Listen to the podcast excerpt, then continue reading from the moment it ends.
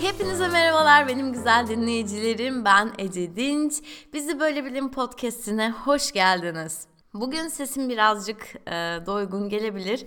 Geçen hafta da e, podcast yapamamamın sebebi oydu. Çok hastaydım ama gerçekten sürünüyordum yani. Uzun zamandır bu kadar hasta olduğumu hatırlamıyorum. Böyle boğazım acıyor, griptim yani ama böyle boğazım acıyor fakat sanki onlarca çiban var bademciğimde böyle her yutkunluğumda biri onlara bastırıyor gibi falan hissediyordum. Bu aralar salgın var galiba bu da e, her mevsim geçişinin lafıdır. Bu aralar salgın var galiba.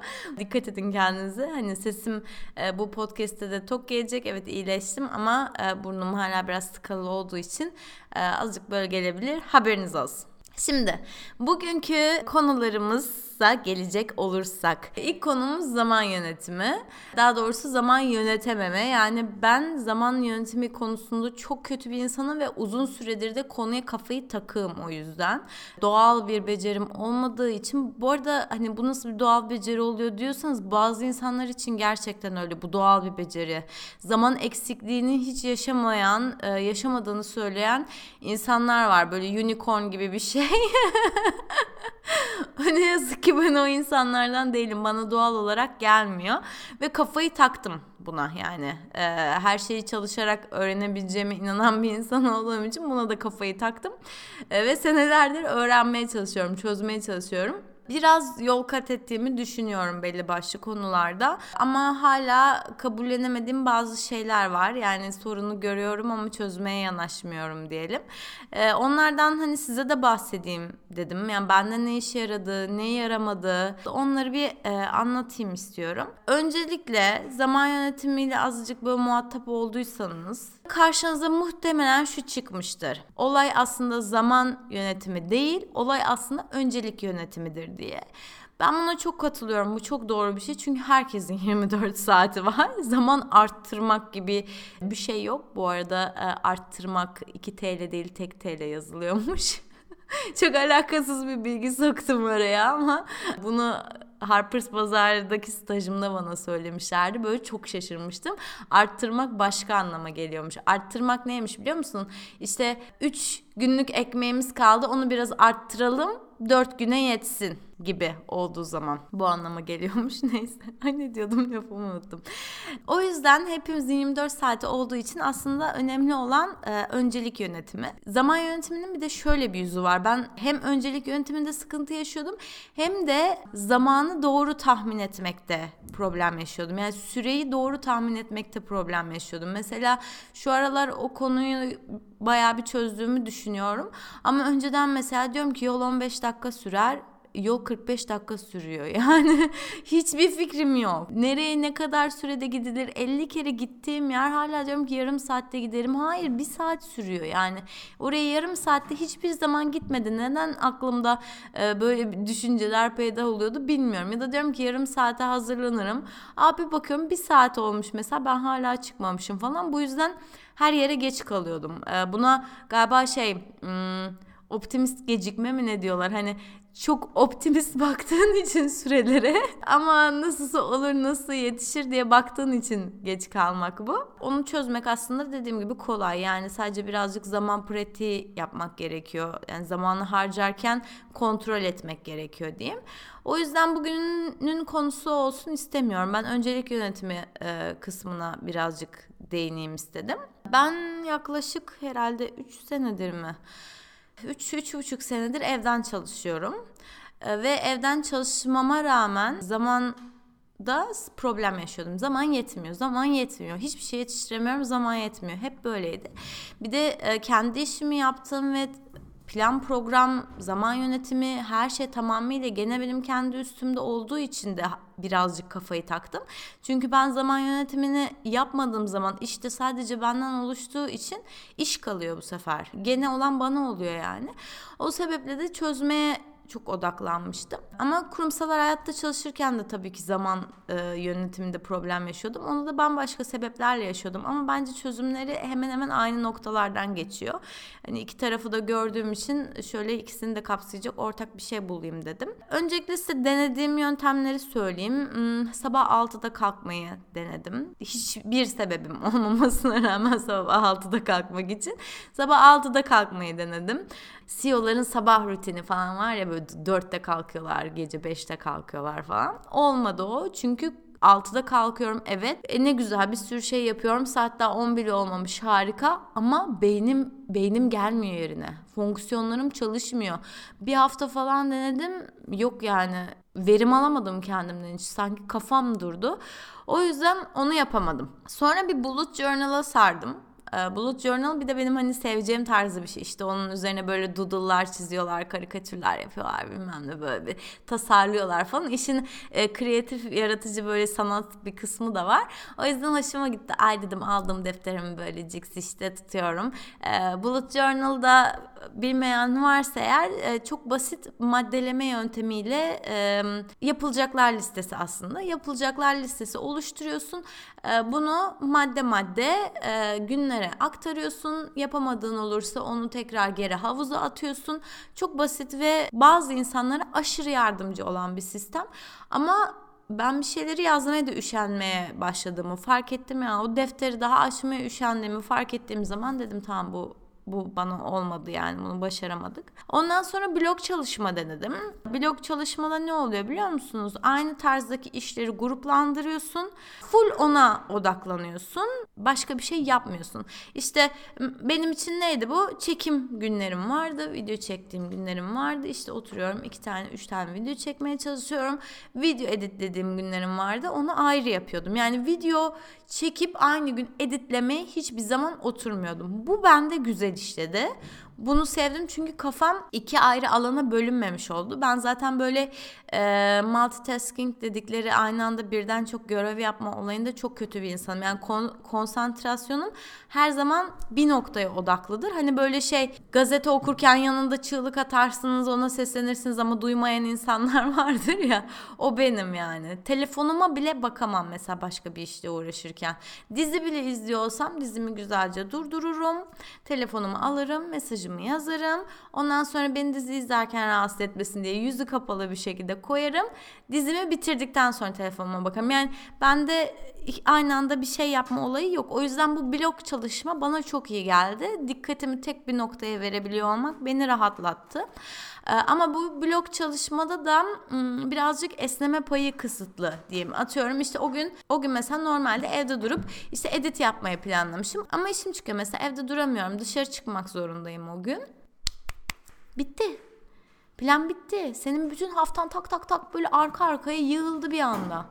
O zaman da bu sefer e, sana rahatlık vermesi gereken şey stres unsuruna dönüşmeye başlıyor. Çünkü onu o gün yapamazsan gerçekten sonradan sana çok iş kalıyor.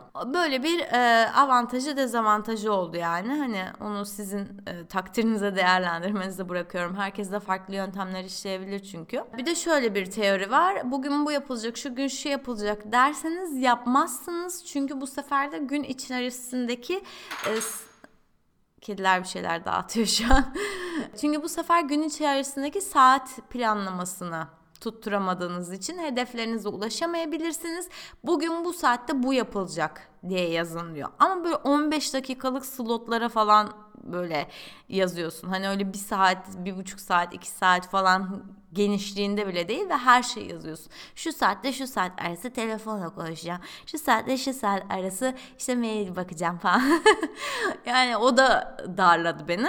Bunların hiçbiri olmadı. Sonra işin ben dedim bir felsefesine ineyim ya. Yani ne oluyor? Neden zaman beni bu kadar strese sokuyor? Neden boğuyor yani bu zaman işleri beni? Ee, sonra bazı şeyleri fark etmeye başladım. İçe dönünce yani dış sebeplerde aramayınca. Ee, öncelikle problemlerimden bir tanesi her şeyi tek başıma yapma alışkanlığım olması. Ee, bu hayatta da öyle yani bir şeyin yapılması gerekiyorsa mesela gidip birinden yardım istemek yerine ben onu kendim öğrenip yapmayı tercih ederim. Hani kendi kendime yeteyim e, kafası vardır hep. O yüzden de mesela bir sürü e, ayrı konuda becerilerim gelişti. Haliyle ihtiyaç duyduğum için kendim öğrendim. Kendi, özellikle kendi alanımda, işim alanında bayağı her seviyede neredeyse profesyonel derecesine kadar geldim. Ama ama bir kişi olduğum gerçeğini bu değiştirmiyor. Eğer tek kişi olarak her işi üstüne almaya çalışırsan dediğim gibi gün 24 saatten bir anda 48 saate çıkmadığı için bu sefer sıkışmaya başlıyorsun. Bir numarada sebebi buydu. E, ikinci sebebi tabii ki mükemmeliyetçiliğim. Mükemmeliyetçilik tam bir e, zaman nasıl desem zaman yiyici yani. Normalde 10 dakikada yapacağın şeyi ay orası da öyle mi oldu burası da böyle mi oldu 10 kere double check ede ede bir saate getirdiğin zaman vaktin gene çöp. Belki hani sizin zaman yönetimi problemlerinizin de sebepleri bunlar olabilir diye ben sayıyorum şu anda size. Bir diğer e, fark ettiğim şey e, kontrolcüydüm. Hiç kimse bu işi benden iyi yapamaz en iyi ben kendi istediğim işi kendim bilirim, kendim yaparım. Kontrol mekanizması var. O yüzden de başkasına aktaramıyorum işi, başkasına veremiyorum ve zaman yönetiminin en önemli aşamalarından bir tanesi de işi delege etmek. İşi başkasına vermek aslında. Onu birazdan detaylıca gireceğim. Ve son sebebi de kendimden çok fazla şey bekliyordum. Hani sadece yaptıklarım anlamında değil bu arada. Yapamadıklarım anlamında da vaktimin yetmediği şeyler anlamında da kendimden çok fazla şey bekliyordum. Atıyorum mesela tamam işte kendime bir program yapmışım tamam mı? İşte haftada 3 video çıkacağım işte editleyeceğim. Editlerde şunlardan şuralardan şunlar çıkacak uçacak kaçacak böyle muhteşem olacak makyaj böyle olacak bilmem ne. Bütün programı oluşturmuşum ve o hafta yapmışım tamam mı? Sıkıntı yok bütün işi yapmışım.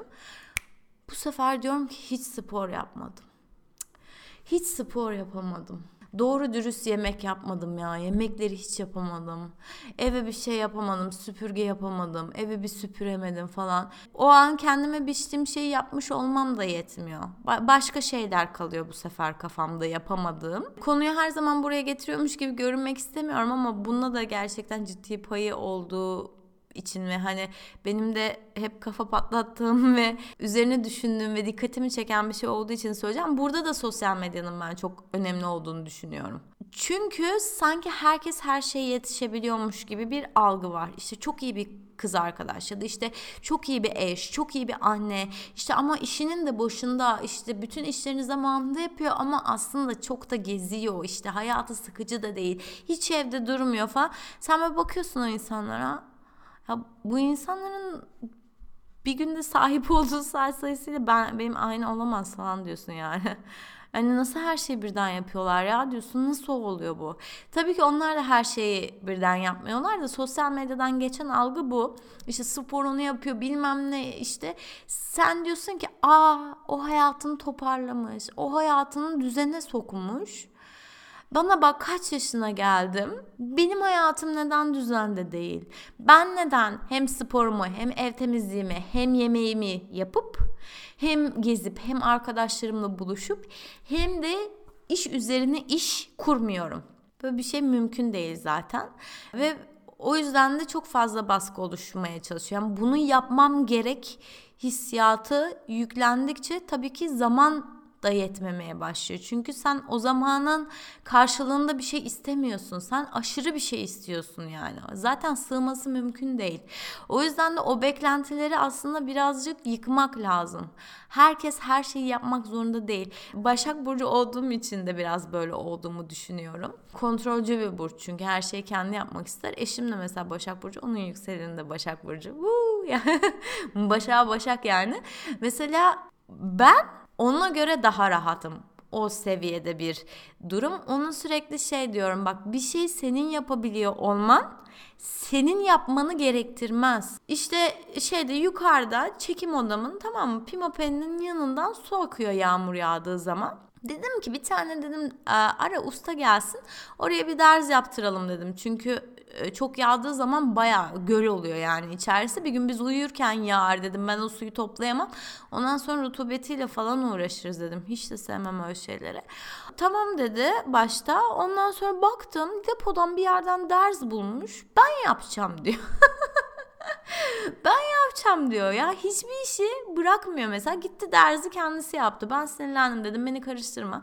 Gitti derzini kendisi yaptı mesela. Bütün elektrik işlerini kendisi yapmaya çalışır evde. Elektrikçi çağırmadan önce kendisi bir saat bakar.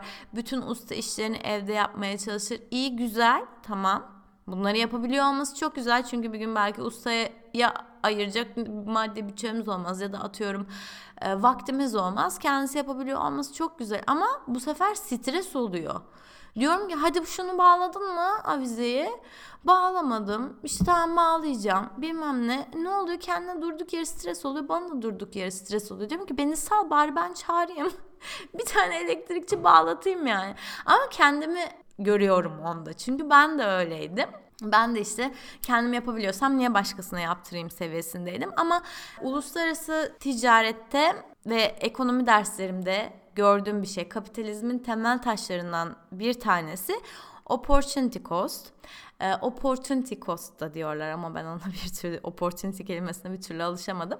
Opportunity cost bu tam olarak şey bir şeyi sizin yapabiliyor olmanız sizin yapmanızı gerektirmez olayı. Çünkü e, senin o an onu yapıyor olmanın bir fırsat maliyeti var. Bir fırsat bedeli var. Şöyle özetleyecek olursam yani ekonomi çerçevesinden hızlıca bir anlatayım. Bir tane gelişmiş ülke var. Ee, çok iyi bir verimde hem buğday üretebiliyor hem e, bilgisayar üretebiliyor. İkisini de çok verimli bir şekilde üretebiliyor. Ama bilgisayarı çok daha tabii ki pahalıya satıyor ve bilgisayardan çok daha fazla kar elde ediyor. Kapitalizm der ki sen buğdayı bırak sen buğdayı üretme. Tamam sen buğdayı iyi üretiyorsun ama bilgisayarı daha iyi üretiyorsun. Sen buğdayı yan ülkeden al ama yan ülke buğdayı senin kadar iyi üretemiyor. Olsun sen gene buğdayı yan ülkeden al. Sen bütün iş gücünü bilgisayara koy. Sen bütün iş gücünle bilgisayar üret. Ondan sonra bilgisayardan kazandığın parayla yan ülkenden buğdayı satın al.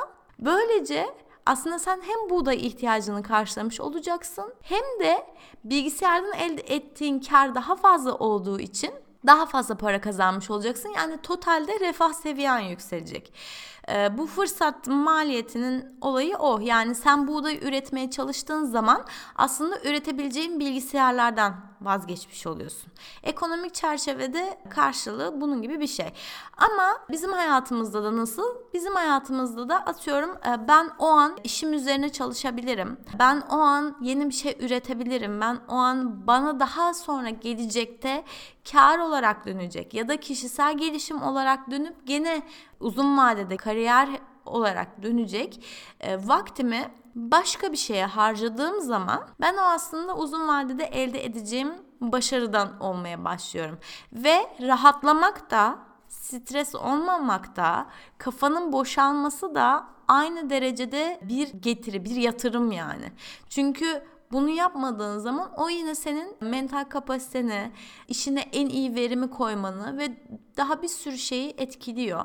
O yüzden de aslında ay aman yatacağıma şurada iş yapayım diyorsun ama o, o yatmak aslında senin için daha önemli bir şey.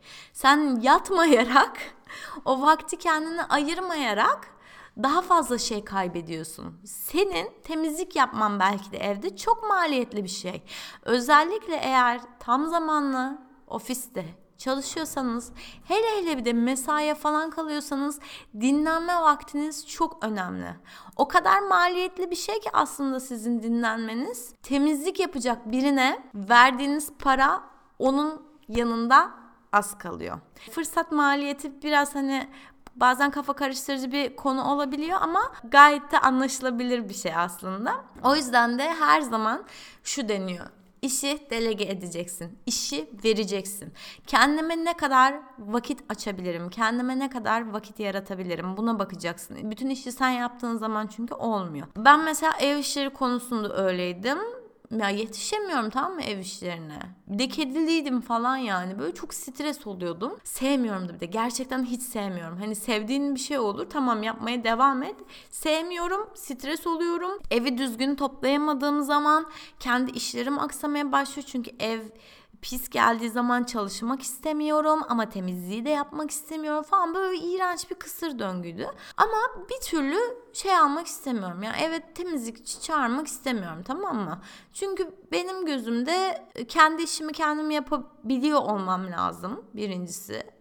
Bir de evden çalışıyorum yani. Oha niye yapmıyorum kendi işimi seviyesinde. İkincisi kontrolcülük. Biri gelecek benim evime benim eşyalarımı karıştıracak. Benim eşyalarımı dokunacak. Ne var eşyan desen hiçbir şey yok. Herkes gibi benim de İki tane kıyafetim, bir tane kilodum, bir tane senin vardır. En özel dokunabileceği yani yani ne saklıyorsun desen o da belli değil.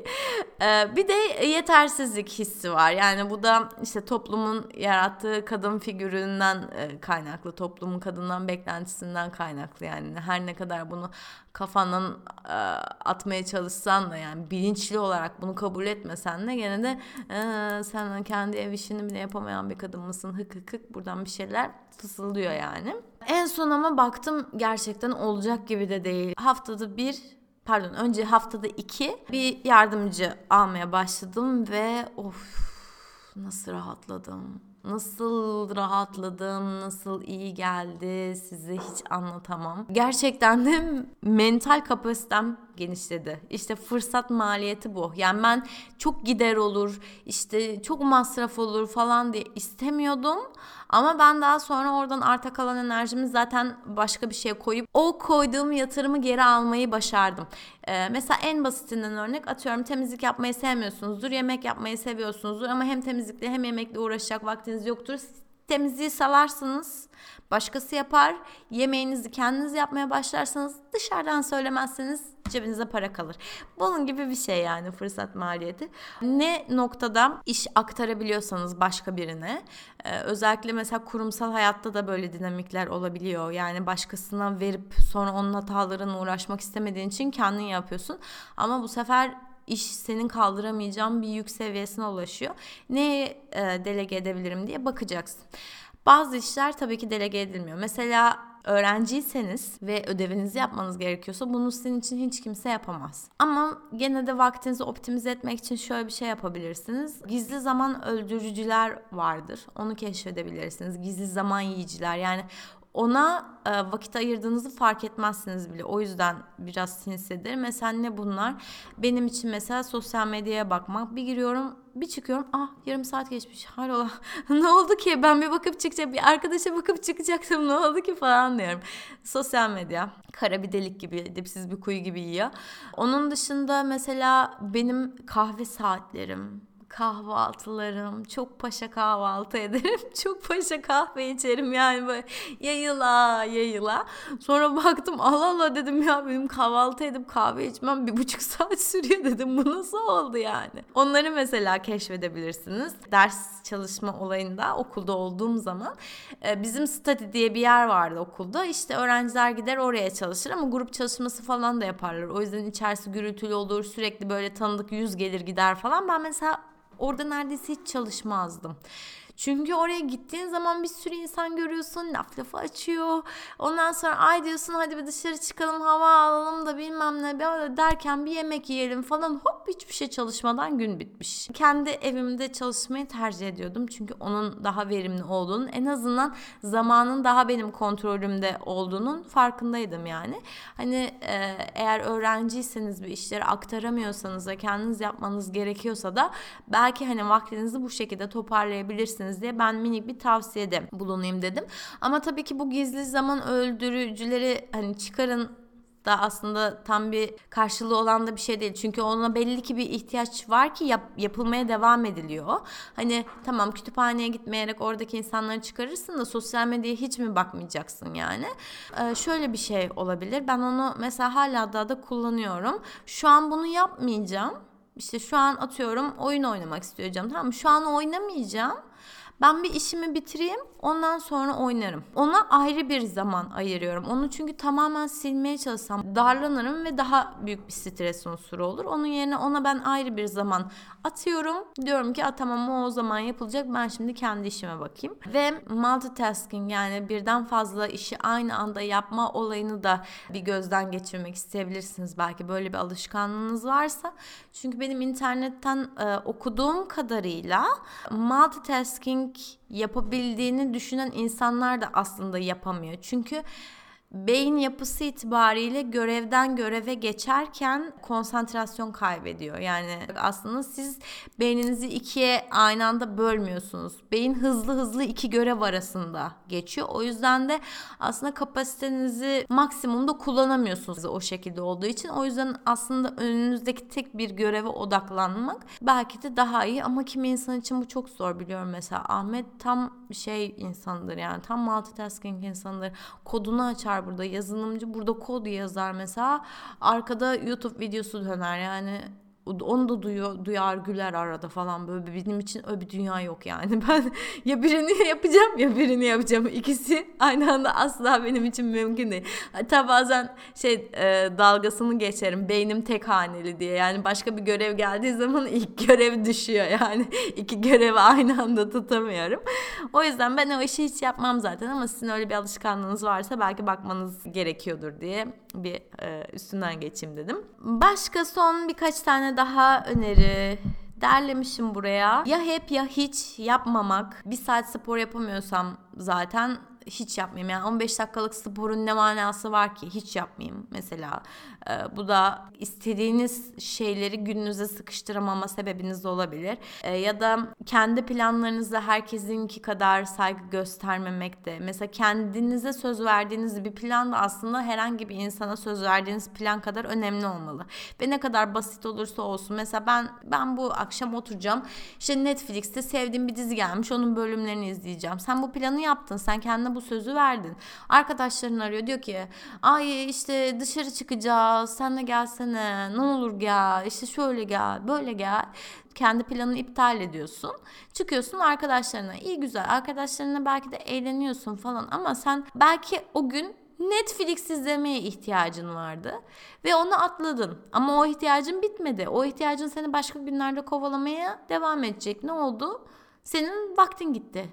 O yüzden hayır diyebilmek de bu aşamada çok çok önemli. Benim de çok zorlandığım bir şey. Hatta o kadar zorlandığım bir şey ki hayır demek üzerine de böyle konuştuğumuz bir bölüm olsun istiyorum. Hayır demediğiniz zaman aslında başka bir şeye hayır demiş oluyorsunuz zaten. Yani arkadaşlarınıza hayır demediğiniz zaman kendinize ayıracağınız vakite hayır demiş oluyorsunuz zaten. Hayır demekten kaçış yok bir noktada öyle düşünmek lazım. Evet zaman yönetimiyle ilgili sanırım söyleyeceğim daha başka hiçbir şey kalmadı ama bu konuşmanın yoğunluğundan benim buna ne kadar kafayı taktığımı ne kadar benim için bir takıntı meselesi haline geldiğini anlamışsınızdır diye tahmin ediyorum. Artık seçenek çok fazla, yapılması gereken şey çok fazla, yapmak istediğimiz şey çok fazla, imkanlar çok fazla, vakit hala aynı vakit.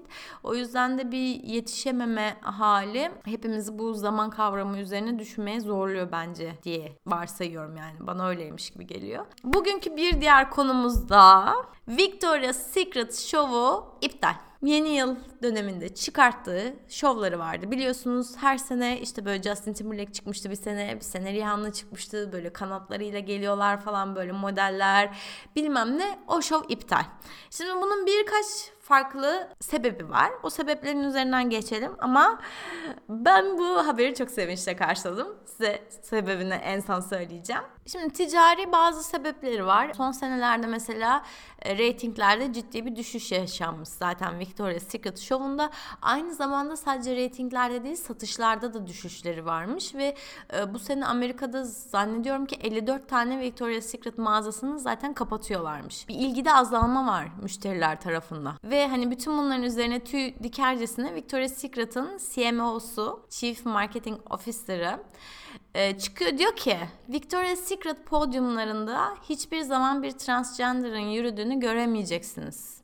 Victoria's Secret podyumlarında hiçbir zaman bir e, plus size'ın yürüdüğünü göremeyeceksiniz. Çünkü halk bununla ilgilenmiyor diyor. Yani Amerika'daki şu an sosyal gelişmelerle ilgili çok azıcık bir bilginiz bile varsa bunun nasıl bir intihar notu olduğunu bu açıklamanın algılayabilirsiniz. Bu çok korkunç bir şey. Yani iki tane hiç e, saldırmaması gereken gruba saldırıyor.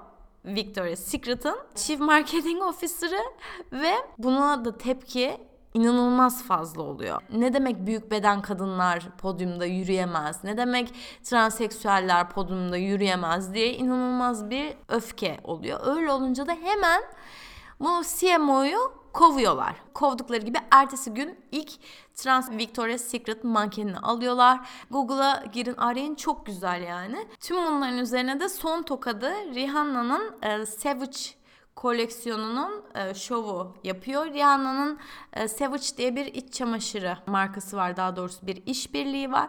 Bunun için aynı Victoria's Secret şovu gibi bir şov hazırlamak istiyor. Ama diyor ki bu şov herkesi içerecek. Büyük bedenler, kısa boylu kadınlar, zayıf kadınlar, engelli kadınlar, her ırktan, her ten renginden kadınlar. Yani tam anlamıyla bütün kadınları temsil edecek şov hazırlıyor. Ve şov bomba oluyor. Çünkü ben izledim bu arada şovu. Çünkü hani sadece aa bakın işte podyumdayız, yürüyoruz, güzel kadınlarız, biz de güzeliz falan tarzında değil. Ortada bir yetenek sunumu da var. Mesela ben ondan çok etkilendim. Büyük beden kadınlar da var e, dansçıların arasında.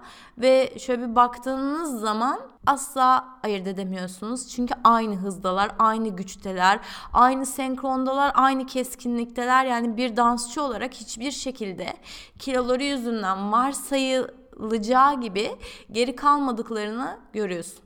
Ve hani işte e, kilolu insanlara belli başlı yapıştırılan etiketler var ya işte ne bileyim hantal gibi, tembel gibi böyle çirkin saçma sapan şeyler var ya. Onunla o etiketleri böyle cart cart suratınızın ortasında e, söküyor yani. Çünkü görüyorsun o kadınların fiziksel kapasitelerinde bir problem yok yani herkes de aynı derecedeler. O açıdan ben çok hoşlandım. Tabii ki bu ilk şov olduğu için daha gidebileceği çok yer var. Daha gelişebileceği çok yer var ama herkesi dahil eden bir şov yapıp gene de bu kadar ses getirerek sektörün değişmesine ihtiyaç olduğunu gösteren çok önemli bir şey aslında.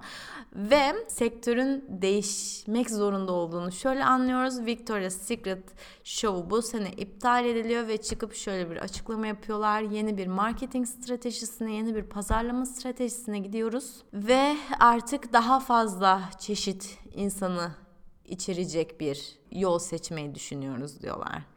Şimdi bu harika bir şey. Bu muhteşem bir şey. Çünkü Victoria's Secret günümüzde sahip olduğumuz güzellik algısının kalesiydi.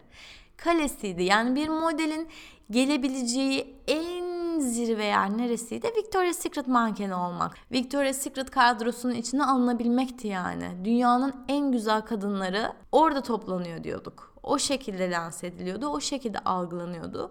Ve düşünün yani tamamıyla bu kültürden beslenip büyüyen bir şirket şu an ayakta kalmakta zorlanıyor. Şu an insanlar istemiyor. Dolayısıyla normalde tepeden inen güzellik anlayışı, tepeden inen diyorum çünkü güzellik anlayışı e, her zaman bir takım e, modacılar, bir takım e, ikonlar, it girl deriz ya hani böyle giydiği, yaptığı hemen her yere yayılan yani şu zamanın Kardashianları, Jenner'ları gibi çok kuvvetli influence gücü olan insanlar onlar belirliyordu neyin güzel olduğunu, neyin çirkin olduğunu. İlk defa şöyle bir şey oldu. Halktan bir tepki geldi. Sosyal medya tarafından dedi ki biz bıktık. Boğazımızdan aşağı aynı güzellik algılarını sokmanızdan bıktık. Biz dedi bak şimdi çok coşacağım. Biz dedi bak sosyal medyayı açıyoruz. Sosyal medyayı açtığımız zaman hep aynı tarz güzellikteki insanları görüyoruz. Senin Victoria's Secret modellerin önceden çok popülerdi, çok güzeldi. Çünkü azlardı. Güzelliğin bir başka kuralı da o aslında nadir olan şey. Önceki bölümde bahsettiğimiz gibi işte e, refah seviyesi yüksek insanlara ithaf edilen şeyler. Veyahut da işte renkli göz gibi atıyorum işte e, açık renk saç, kızıl saç gibi çekinik e, genlerden gelen şeyler. Onlar mesela etkiler yani güzellik anlayışını az bulunuyor olması etkiler. Bir anda etrafa yayılmaya başlayınca onun bence bir doygunluk seviyesi var. O doygunluk seviyesini aştıktan sonra o artık senin için sıradanlaşıyor. Önce senin beynini yıkıyor, yıkıyor, yıkıyor. Aha güzel, güzel, güzel, bu güzel, bu güzel, bu güzel diyorsun. Sonra o senin sıradanın olduktan sonra o artık güzel olmuyor işte. Bunun da farkına vardığı için markalar yani artık pazarın bu konuda doygunluğa ulaştığını ve e, markalarını diğerlerinden ayırt edebilecek hiçbir şey kalmadığını anladıkları zaman işte bu alttan gelen akımı benimsediler. Dediler ki insanlar kendileri gibi insanlar görmek istiyor. İnsanlar her çeşitten insan görmek istiyor. Her çeşitten kadın kendini güzel hissetmek istiyor. Her çeşitten kadın güzel hissetmeyi de bakın bırakın. Temsil edilmek istiyor. Sesinin duyulduğunu orada var olabileceğini görmek istiyor diyor. Çok ama çok sevinçle karşıladım yani bu Victoria's Secret şovunun iptali. Yani şovun iptali umurumda değil de yani bu e, pazarlama stratejisindeki değişimleri çok e, büyük bir mutlulukla karşıladım. Hayırlısı olsun. İnşallah daha fazla markadan da e, bu konu hakkında geri dönüşler görmeye başlarız. Yani sadece iç çamaşırı kategorisiyle kısıtlı kalmaz. Diğer markaları da yansır. Gerçi geçenlerde H&M'in e, global web sitesine girdim mesela. Orada e, büyük beden modelleri vardı falan çok hoştu. Hatta e, sanıyorum ki onlar bir süre önce modellerinin çatlaklarını ve selülitlerini de photoshoplamayı bırakmışlardı. Böyle minik minik de olsa güzel değişimler oluyor yani. Hani hep böyle beden alımlamayla ilgili e, içimizi de aşırı sıkmayalım diye böyle tatlı güzel haberler de arada vereyim diyorum. Haftanın mini paylaşımlarına gelecek olursak. The Good Place diye bir dizi var. Ee, bu aslında bu hafta izlediğim bir dizi değil. Bunu ben önceden izliyordum ama yakında yeni sezonunun çıkacağına dair e, birkaç bir şey gördüm. O yüzden e, aklıma geldi. Koymak istedim buraya. Bir de e, daha sonra dizide oynayan oyunculardan bir tanesine bağlayacağım. The Good Place hicivsel bir komedi. Ölümden sonraki hayat üzerine bir dizi ve etik ve varoluş üzerine kimsenin böyle gözüne sokmadan çok güzel sorgulamaları var ve e, önce çok basit sevimli bir hikaye gibi başlıyor. Sonra sezonlar ilerledikçe basit ve sevimli görünen konular derinleşip biraz daha karanlıklaşmaya başlıyor diyeyim. Yani böyle oturduğunuz yerden evet komedi dizisi izliyorum ama size böyle e, derin şeyler sorgulatmaya başlıyor.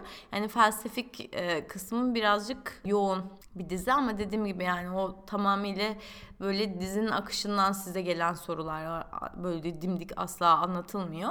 E, dizinin sanat tasarımı çok güzel, renkleri kullanımı, dekorasyonu çok yalın ve temiz ve çok gözüme hoş gelen bir sanat tasarımı var. Kesinlikle tavsiye ediyorum. Yeni sezonu geldiğinde de hemen başına kurulacağım ve izleyeceğim hepsini.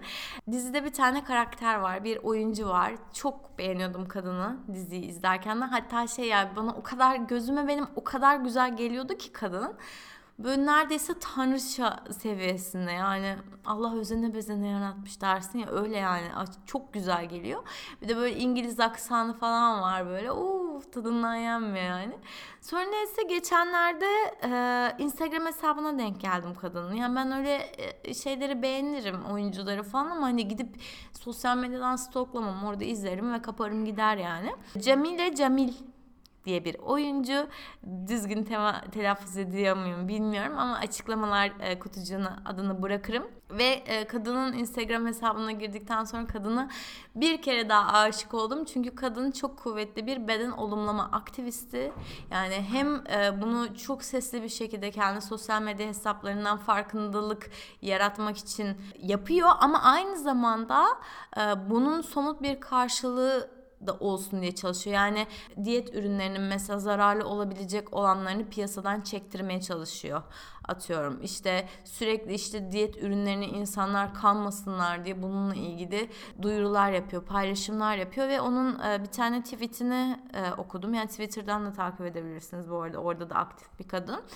E, bir tane tweetini okudum ve hani benim bir süredir düşündüğüm, daha doğrusu aklıma gelen ama işin boyutunu ve gerçek hayattaki etkisini tam olarak bilmediğim için telaffuz etmekten çekindiğim bir şeyi yazdığını gördüm. Çok hoşuma gitti. Şimdi size onu bulacağım e, ve hani çevirisini yaparak okuyacağım. Şişman insanlara yapılan ayrımcılık aynı işte seksistlik ve ırkçılık gibi değerlendirilmesi lazım bu ayrımcılığın demiş. Sonra da e, bayağı bir insandan tepki almış. Onun e, kendi söylediği kadarıyla bayağı bir zayıf insandan tepki almış. Bu arada kadın kendisi zayıf bir kadın ama önceden e, kiloluymuş ve e, okuduğum kadarıyla şu an burada ve aynı zamanda da disability'si yani bir engeli varmış. Ee, ama sonrasında sanıyorum ki yani şu anki fiziğine bakarak söylüyorum kilo vermiş ve hani engeli hala devam ediyor mu bilmiyorum ama iyiye gitmiş belli ki. Şişman insanlara yapılan e, medikal ihmalin, uygulanan psikolojik şiddetin ve ayrımcılığının e, gerçek olduğuna dair istatistikler var diyor. Yani ne kadar ciddi olduğuna dair istatistikler var diyor. Tabii ki hani bir ayrımcılık diğeriyle karşılaştırılamaz. Çok fazla kilolu insan fetfobia yani şişman e, fobisi yüzünden hayatlarında e, çok ciddi sıkıntılar yaşamak zorunda kalıyor diyor. Mesela işe alınmıyorlar şişman oldukları için. E, finansal sıkıntılar e, çekiyorlar. Psikolojik şiddet görüyorlar. E, kendilerini öldürmeye kadar gidebiliyor mesela. Hastaneye gittikleri zaman bütün rahatsızlıkları kilolarına atfedildiği için yeterli tıbbi yardımı alamıyorlar diyor. Yani hayatlarının her alanında şişman karşıtı insanlar yüzünden çok fazla zorluk çekmek zorunda kalıyorlar. Ama bu hiçbir yerde yazılmıyor, çizilmiyor. Çünkü şişman karşıtı olmak çok doğal bir şey. Yani çok içselleştirdiğimiz, çok doğal kabul ettiğimiz bir şey. O yüzden de kimse bunun hakkında, bu insanların yaşadıkları zorluklar hakkında bir şey yazıp çizmiyor diyor. Bunu gerçekten e, ayakta alkışlamak istiyorum. Çünkü bana da hep şey gelmiştir. Yani bir insanın e, dış görünüşü yüzünden ayrımcılık yapıyorsun en nihayetinde. Yani işte ama onun kendi tercihi bilmem ne. E yani bu arada öyle de değil. İnsanların kiloları bana kalırsa kendi tercihleri değil. Çünkü kendi tercihi gibi görünen zamanlarda da kendi tercihleri değil. Yani hangi sebeple yemek yemeye devam ettiğini bilemiyorsun yani. Kaldı ki çok seviyor tamam mı yemek yemeyi ya? Aşırı seviyor. Sana ne yani? Sana ne? Sen onun e, yemek yeme şekli yüzünden ona hakaret etme, onu aşağılama, onu hakir görme hakkına sahip misin? Asla değilsin. Bu insanlara her fırsatta da böyle bir öfke var. İşte e, demin beden olumlama hesaplarından bir tanesindeyim gene. Kadın böyle çocuğuyla falan bir tane fotoğrafını koymuş gayet güzel. Ondan sonra kadının altına sinirlerim bozuldu bak. Altına gitmişler yazmışlar işte inşallah çocuğunun büyüdüğünü görebilirsin ölmeden. Sen ne biçim insansın sen utanmıyor musun birine bunu yazmaya? Senin yarın ölmeyeceğinin ne garantisi var? Sapa sağlam görünen insanların incecik olduğu için çok sağlıklı görünen insanların hangi hastalıklar taşıdığına dair bir bilgin var mı? Bu insanların o kiloda kalmak için belki de vücutlarını ne kadar yorduğuna dair bir bilgin var mı? Herkesin aynı kiloda sağlıklı olduğunu kim kanaat getiriyor? Ve bu kilonun 32 beden olduğunu sana kim söylüyor? Kim söylüyor ya bunu? Her insanın vücudu farklı. Kimisinin vücudu 38 bedenle rahat eder. Kimisinin vücudu 40 bedenle rahat eder. Sen o insanın 7 ceddinin soyunu biliyor musun ne yaşamış da? Hangi metabolizmaya sahip de şu an vücudu o kiloda rahat ediyor? Mesela buna e, dair bir e, hipotez vardı. Yani bir araştırma yapıp doğrulandı mı bilmiyorum. Ama hani bir şeyleri algılamak açısından belki yardımcı olabilir diye burada söyleyeyim dedim. Metabolizması hızlı olan insanlar yani yiyip yiyip kilo almayan insanların atalarının bolluk ve bereket içerisinde olan topraklarda yaşadığı yani çok rahat tarım yapabildiği, çok rahat besin bulabildiği, çok rahat hayvan yetiştirebildiği e, topraklarda yaşadığı e, ve vücudu her fırsatta e, yağ depolamaya, kilo almaya çalışan, o daha yüksek kilolarda vücudu rahat eden, optimize çalışan insanların da atalarının kıtlık, kıtlık olan bölgelerde yaşadığı e, söyleniyor. Mesela bu bana gerçekten çok mantıklı gelmişti. Çünkü hani biz evet bu arada pıt bir anda dünyada belirdik ki doğduk o falan diye düşünüyoruz da senin arkanda nasıl bir soy var? Senin arkanda nasıl e, binlerce yıl geriye giden bir tarihi var? Sen onların genetiklerini, genetik kodlarını taşıyıp geliyorsun buraya. Ama işte siz e, şişmanlık iyi bir şey gibi gösteriyorsunuz. Siz gençler şişmanlığa özendiriyorsunuz. Allah aşkına senelerce, senelerce güzellik kültürü insanlar anoreksiyaya, bulimiyaya özendirdi. Özendirdi bile değil. itti yani onları böyle zorla o bir tercihi bile değildi yani. Anoreksiyaya itti ki anoreksiya ölüm oranı en yüksek mental rahatsızlık. Bu arada bunun da altını çizelim. Çünkü hani anoreksiya sadece çok zayıfım falan tarzında bir şey değil. Bu insanlar zayıflarken ölüyor yani. Hani onun işin ciddiyeti bir burada anlaşılsın diye bunu bir söylüyorum yani biraz içimiz karardı şu an farkındayım da senelerce bu olurken kimsenin sesi çıkmadı. Ay şişman insanlar bizim de bir hayatımız var biz de yaşıyoruz demeye başladığı zaman e, herkesin tepesinin tadısı nedense çok attı. Bununla ilgili de gene aynı sözü söylemek istiyorum. Eşitlik talebi ayrıcalık sahibine kısıtlama gibi gelir zayıf insanların oradaki sen e, ayrıcalık hissini aslında baltalamış oluyorsun. Onu onu almış oluyorsun ve ne kadar iyi eğitimli olursa olsun ne kadar şey olursa olsun bu e, insanın biraz içgüdüsel bir tepkisi bence yani kendimizi bir şekilde iyi hissettiğimiz iyi yaptığımızda iyi bir noktada bulunduğumuzu hissettiğimiz bir konuda hak sahibi de hissedebiliyoruz aynı anda yani bu e, içgüdüsel gelen bir şey gibi geliyor bana. Hani herkesi de bu konuda sorgulamak istemiyorum ama bir de bilinçüstü denen bir şey var. Kullan. Kullan yani. Biraz sinirlendim. Neyse konudan da saptım. İkinci mini paylaşım önerim Sınırlar diye bir kitap. Henry Cloud'un bunu da açıklamalar kısmına ekliyorum. Bu kitabı herkese öneriyorum şu yüzden. İkili ilişkiler üzerine bir kitap ama her ilişki olabilir. Bu arkadaşınız olabilir, aileniz olabilir, eşiniz olabilir, kız arkadaşınız, erkek arkadaşınız olabilir neyse. Bu ilişkilerin dinamiğini çözmenize yarayan bir kitap ve ilişkilerde sınır koymayı öğreten bir kitap. Çünkü aslında ilişkiler belli başlı çizilen sınırlar üzerinde ilerliyor. Siz bunu tercih etseniz de etmeseniz de ama ilişkinin dinamiğini sizin sınırlarınızı ne kadar e, savunmasız bıraktığınız, ne kadar açtığınız ya da ne kadar fazla koyduğunuz, insanları dışarıda tuttuğunuz belirliyor. E, mesela şey de çok güzel. Sürekli hayatınıza aynı tarzda insanlar giriyorsa, tekrar tekrar aynı tarzda insanlar giriyorsa bunun da sebebini burada görmeye başlıyorsunuz. Çünkü bazı sınır yapılarının simbiyotik bir ilişkisi var. Atıyorum mesela kimi insanların karşılarındaki insanın sınırına saygı göstermekte problemleri var. Bazen pasif agresif yani duygu sömürüsü, ajitasyon yollarıyla e, karşı tarafa kendini kötü hissettirip kendi istediğini yaptırmaya çalışan insanlar ya da işte e, öfkeyi bir korkutma mekanizması olarak ya da karşı tarafı suçlamayı bir korkutma mekanizması olarak kullanan e, insanlar var. Bir de kendi sınırlarını koruyamayan, herkese evet diyen en ufak bir şeyde vicdan azabı hisseden ve herkesin e, duygularının ve isteklerinin kendi sorumluluğunda olduğunu düşünen insan tipi var mesela. Bu iki insan tipi işte birbirini otomatik olarak çekiyor. Çünkü simbiyotik bir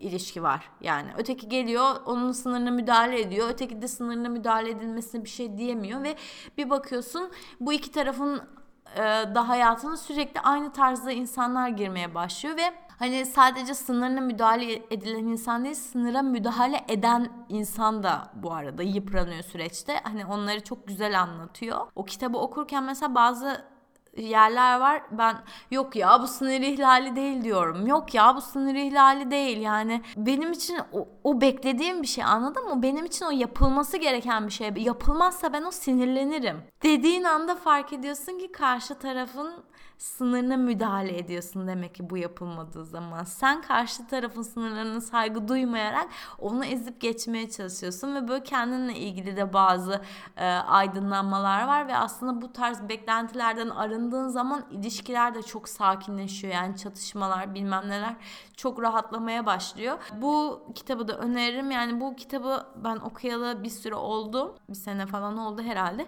Tekrar bir üzerinden geçip notlar çıkartıp e, önümüzdeki bölümde daha böyle güzel detaylıca bir anlatayım istiyorum ama kitabı okuma süreci de çok keyifli.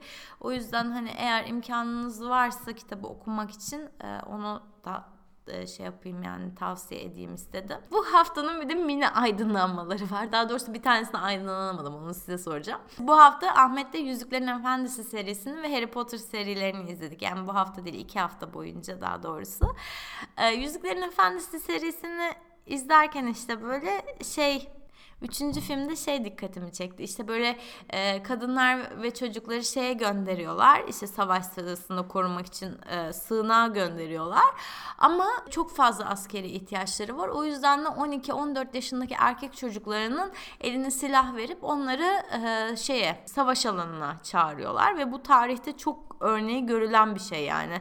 Hani Yüzüklerin Efendisi'nde sadece gördüm gördüğüm için aklıma geldi. Yoksa gerçek hayatta da karşılığı basbayağı var. Ve o an şeyi düşündüm böyle izliyoruz Ahmet'le. Ahmet dedim ya sence şey çok saçma değil mi yani? Sadece erkek olduğu için 12 yaşındaki bir e, çocuğu savaşa alıyorlar. Ama yetişkin bir kadın 12 yaşındaki bir çocuğa göre daha iyi silah kullanmaz mı? Daha iyi kılıç tutmaz mı? Ya da o savaşın stresiyle durumu algılayabildiği için daha iyi baş etmez mi? Yani neden yetişkin kadınlar dururken 12 yaşındaki çocukları alıyorlar? Bu saçma değil mi sence de falan dedim. Evet saçma falan dedi ama o sırada film akmaya devam etti. Ben unuttum sonra bu düşüncemi. Ondan sonra neyse işte böyle alakasız bir işle uğraşıyorum. Birden aklıma şey geldi. İlkokulda 6. sınıfta falan herhalde Türkçe hocamın söylediği bir şey geldi. Tabii o zaman çocuktuk. Hocalarımızın söylediği her şey normal geliyordu da şu an düşününce neden bize öyle bir şey söylediğini sorguluyorum. Bir işe yarayacağı varmış demek ki bugün geldi aklıma. Ee, şey demişti. Savaşta kadınlar ve çocuklar denir. Kadınlar işte savaşa alınmaz ama ihtiyaç olduğu zaman erkek çocukları savaşa alınır. Çünkü şimdi kelimeler biraz çirkinleşmeye başlayacak size bu konuda uyarayım. Çünkü kadın topraktır dedi. Yani kadının çocuğu doğurması 9 ay sürer. Yani sancılı bir süreçtir, uzun bir süreçtir.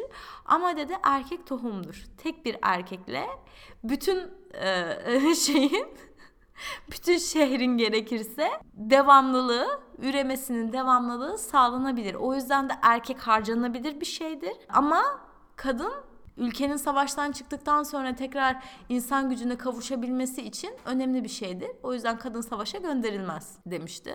Savaşın her açısının ne kadar kötü olduğunu göz önüne bir kere daha seren bir olay yani. Erkek erkek olduğu için harcanabilir, kadın kadın olduğu için harcanabilir. Saçma sapan bir cinsiyet rolleri yani sanki o bir iki iki tarafta sanki bir et parçası ve belli başlı rolleri var ama şahsi olarak hiç önemli değiller gibi bilmem ne. Ya vallahi çok garip böyle şeyler. İşte böyle mini bir aydınlanma yaşadım azıcık içim sıkıldı.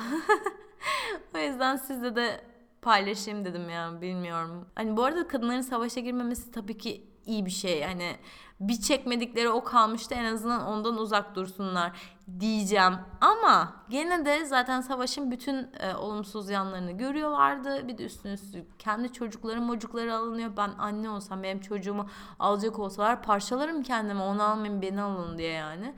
Harry Potter izlerken de şey düşündüm. Harry Potter neden erkek ya? Rowling neden erkek bir karakter seçmiş falan diye düşündüm. Sonra dedim ki belki oğlu vardır. Hani oğlundan şey yapmıştır falan böyle. Ondan sonra baktım ne zaman yazmış Harry Potter'ı falan diye. Bu arada bir oğlu var Rowling'in. Üç tane çocuğu var. Ama e, ilk çocuğu kız. E, ve ilk çocuğu varken yazmaya başlamış Harry Potter yani daha ikinci çocuğu oğlu ikinci çocuğu yokken yazmaya başlamış. Böyle biraz merak ettim. Acaba neden yani kız kız çocuğun olsa kız çocuğuyla ilgili bir hikaye yazarsın. Acaba erkek çocukları da e, okusun diye mi hani kız şey deyip okumazlar diye mi? Yani bilemedim. Çok da sevdiğim bir seri yani. Zaten hepimizin e, çocukluk nostaljisi yani. Öyle bir an aklıma geldi. Merak ettim. Bilen olursa yorumlar kısmına yazar. E, bu aradan e, artık iTunes Podcast'te de varız demiştim. E, eğer iTunes'tan dinliyorsanız bana 5 e, yıldız verirseniz ve hatta belki de eliniz giderse yorum yaparsanız çok çok sevinirim. Çünkü e, podcastlerde bu yıldızlama sistemi daha fazla insana ulaşmamıza yardımcı oluyor. O yüzden eğer e, bu podcast'ten keyif aldıysanız bana o şekilde destek olursanız çok mutlu olurum. Aa, bu arada bu arada lütfen hani e, beni dinlerken böyle bir story atıp beni etiketleme ya da şey yapmayı unutmayın. Çünkü hani sizi böyle e, somut olarak şey yapınca görünce ben çok heyecanlanıyorum. Bu sese dayalı bir platform olduğu için bir de böyle çok e, iTunes ve SoundCloud'da gerçi yorum mekanizması var da e, Spotify'da yok. Hani böyle yorum bile göremediğimiz böyle biraz saldım çayıra mevlam kayıra nereye gittiğini tam anlayamadığımız bir platform olduğu için e, o şekilde görürsem çok sevinirim. Çok hoşuma gider. Hepinizi tekrar öpüyorum. Bir sonraki bölümde görüşmek üzere. Hoşçakalın.